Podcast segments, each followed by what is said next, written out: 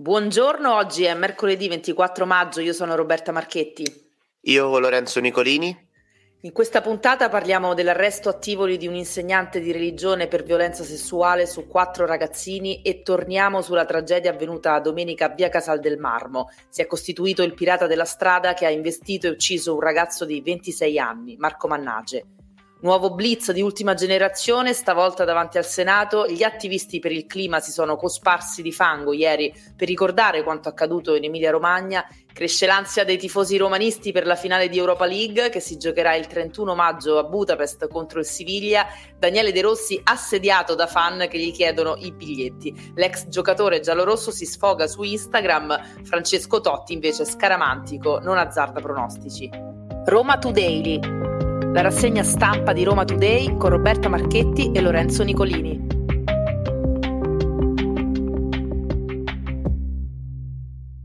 Iniziamo raccontando quanto è accaduto ieri sera intorno alle 19 alla stazione San Giovanni che è eh, snodo importante per la metropolitana perché collega la linea A con la linea C.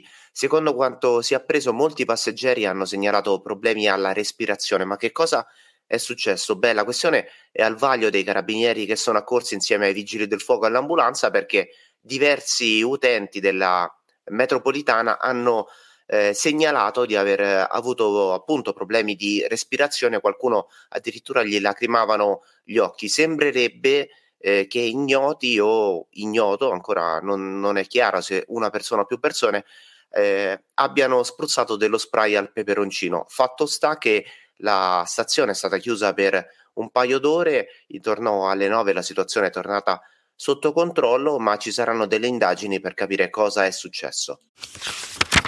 Passiamo adesso a una storia di pedofilia. Un insegnante di religione di 46 anni è stato arrestato a Tivoli per quattro casi di violenza sessuale su minori. La denuncia era scattata a marzo da parte di un ragazzo, oggi maggiorenne, e aveva dato il via alle indagini che hanno portato all'arresto di Mirko Campoli. Le violenze sarebbero avvenute a partire dal 2016 su ragazzini che allora avevano tra i 10 e i 15 anni durante gite scolastiche e campi estivi a Tivoli, dove Campoli è stato anche vicepreside di una scuola superiore.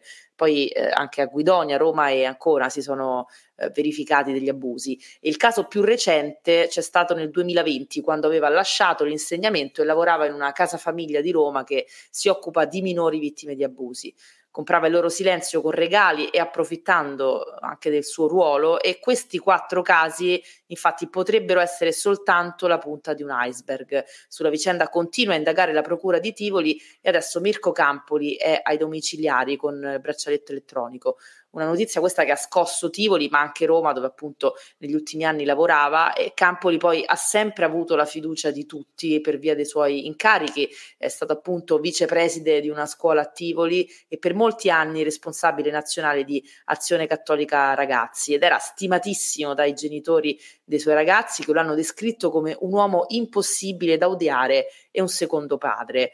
Soltanto adesso poi è emerso che due segnalazioni di abusi arrivate negli anni passati alle autorità religiose eh, non erano mai state trasmesse all'ufficio giudiziario. Una, un, un'omertà imperdonabile e anche su questa si dovrà fare luce. Roberta, ci hai appena raccontato di una storia molto molto delicata, eh, adesso restiamo sulla cronaca ancora e parliamo di due tragedie, due vittime, due eh, uomini morti, due storie eh, comunque differenti. La prima eh, riguarda Marco Mannage, vi abbiamo raccontato di ieri eh, l'ennesima vittima sulle strade di Roma e provincia in via Casal del Marmo. Il ragazzo di 26 anni di origini cingalesi era stato trovato morto dopo che eh, stava camminando, marciando su quella strada con il suo monopattino. La polizia locale con il gruppo Cassi è arrivata sul posto eh, non aveva trovato nessun'altra autovettura, neanche chi aveva dato l'allarme. Eh, si era subito immaginato eh, a una questione riguardante un'omissione di soccorso.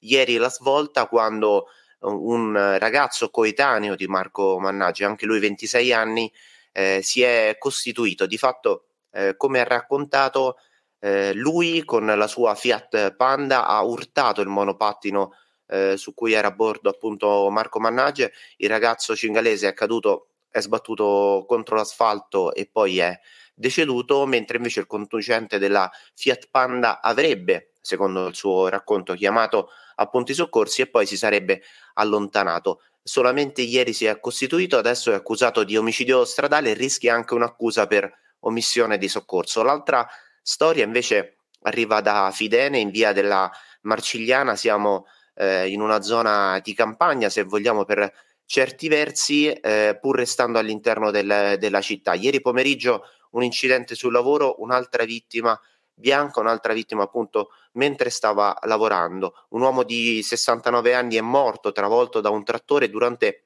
la manutenzione di un capannone all'interno di un agriturismo.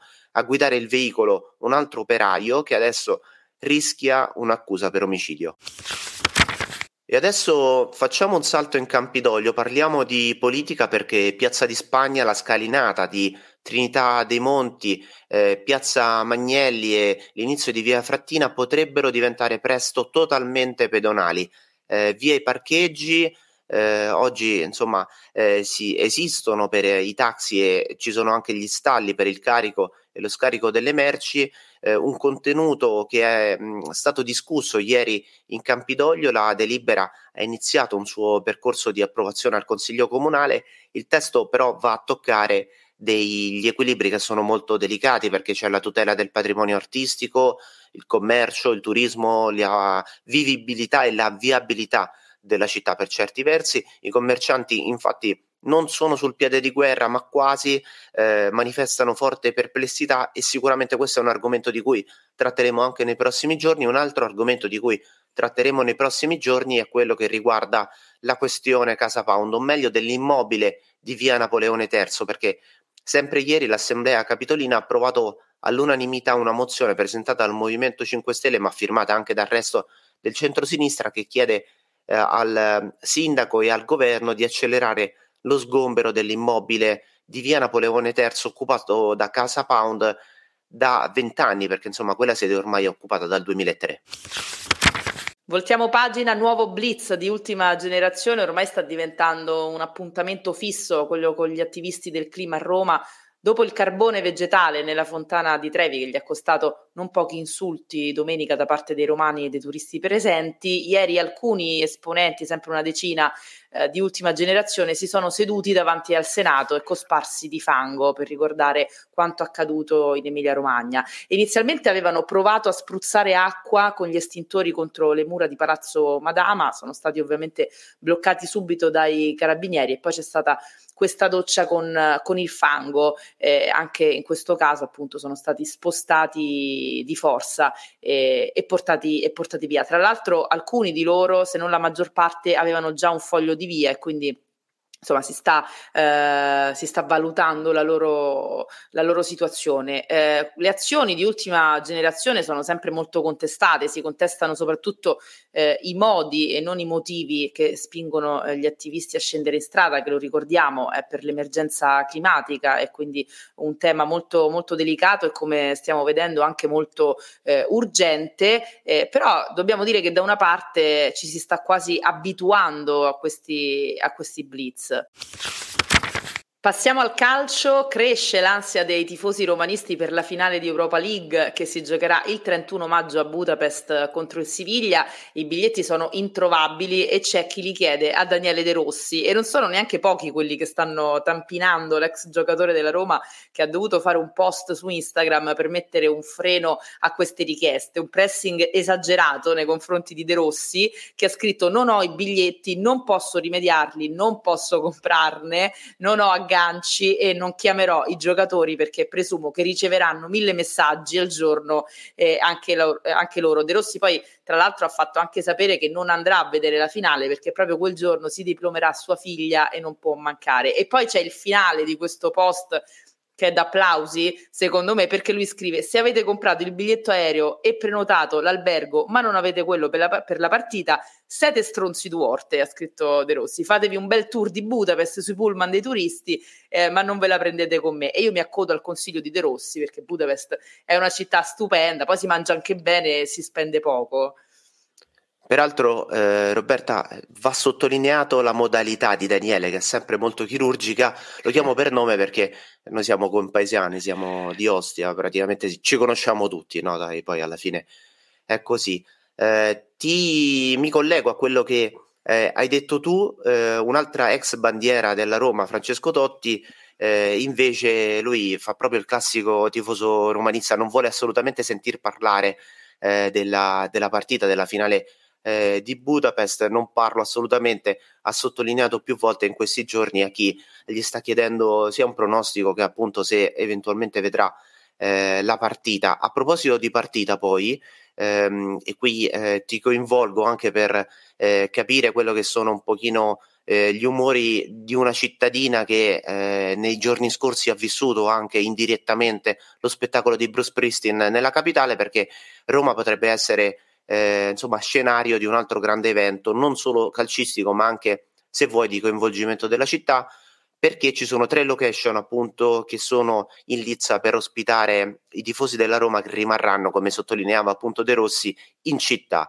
Quali sono? Sono lo Stadio Olimpico, eh, quindi insomma se vuoi un ambiente circoscritto, e due invece che sono location eh, che abbiamo visto più volte come eh, teatri di concerti. Uno appunto il Circo Massimo come lo è stato per Bruce Pristin, e l'altra invece San Giovanni, che è il, la location del, cor- del, concertone. Cioè, è un po' sempre il rischio no? di vedere eh, questi, mh, questi teatri a cielo aperto che potrebbero anche rischiare di essere poco consoni da un punto di vista dell'ordine pubblico. Beh, il Circo Massimo sarebbe una bella location, tra l'altro ricorda la, la, la, vittoria dello scudetto della Roma, l'ultimo che ormai risale a quanto? 15 anni fa? 20 anni fa?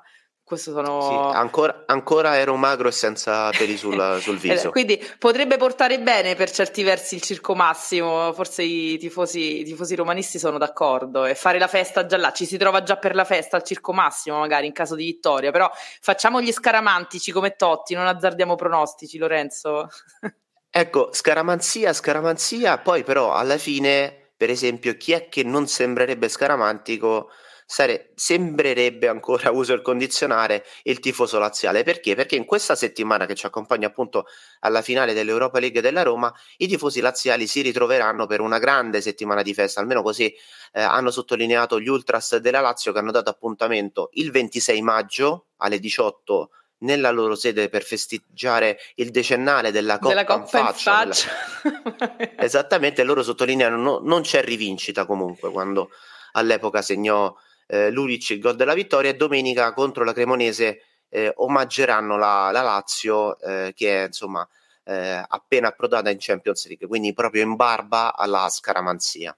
Comunque dobbiamo riconoscere ai laziali, e quindi sto facendo il mio coming out ammettendo di essere tifosa romanista, eh, che hanno istituito una vera e propria festa. Cioè, i primi anni io pensavo che poi non se ne ricordasse nessuno, invece dopo dieci anni ancora si festeggia la Coppa in faccia, ma soprattutto eh, tutti ricordano il 26 maggio. Io ora sono tifosa romanista, ma un po' tifosa occasionale, eppure se mi dici 26 maggio, io so che è quella data lì, quindi onore e merito al tifoso laziale che in questo insomma è riuscito a istituire una vera e propria festa cittadina. Perché come sottolineano appunto loro non c'è rivincita. Prima di chiudere lanciamo un contest, eh, lo rilanciamo anzi qua perché già l'abbiamo lanciato in questi giorni su Roma Today eh, che è quello di eh, a, Roma ci, a Roma ci piace, lo stavo dicendo in romano, a Roma ci piace comunque uguale, per decretare questa volta l'abbiamo fatto con la carbonara e diverse altre eh, ricette gourmet romane diciamo così, per decretare stavolta la gelateria migliore della città. A votare siete voi. Eh, in questa prima fase eh, fino al 27 maggio potete farlo eh, su Instagram o su Facebook andando sotto il post eh, di A Roma ci piace, lo vedete lì con le migliori gelaterie e, e scrivere nome della, geri- della, gelateria e indirizzo e qui il voto vale un punto oppure scaricare l'app di Roma Today e votare lì e in quel caso sempre con nome della gelateria e indirizzo in, quel, in quel caso il voto vale 5 punti. Eh, ci sarà poi un conteggio e i 5 locali che hanno ra- raccolto più nomination accederanno alla finale, quindi vi invitiamo a votare. Possono votare tutti, anche quelli che scelgono il gusto puffo. che poi il gusto puffo è, è all'anice, abbiamo scoperto, scoperto, dopo tanti anni. Era il mio preferito da ragazzina e qualcuno ancora ce l'ha, è eh? molto anni 90. Queste erano le notizie di oggi, mercoledì 24 maggio. Roma Today torna domani mattina dopo le 7. Ci potete ascoltare gratuitamente sul sito e app di Roma Today, Spotify e tutte le altre piattaforme. Roma Today, la rassegna stampa di Roma Today con Roberta Marchetti e Lorenzo Nicolini.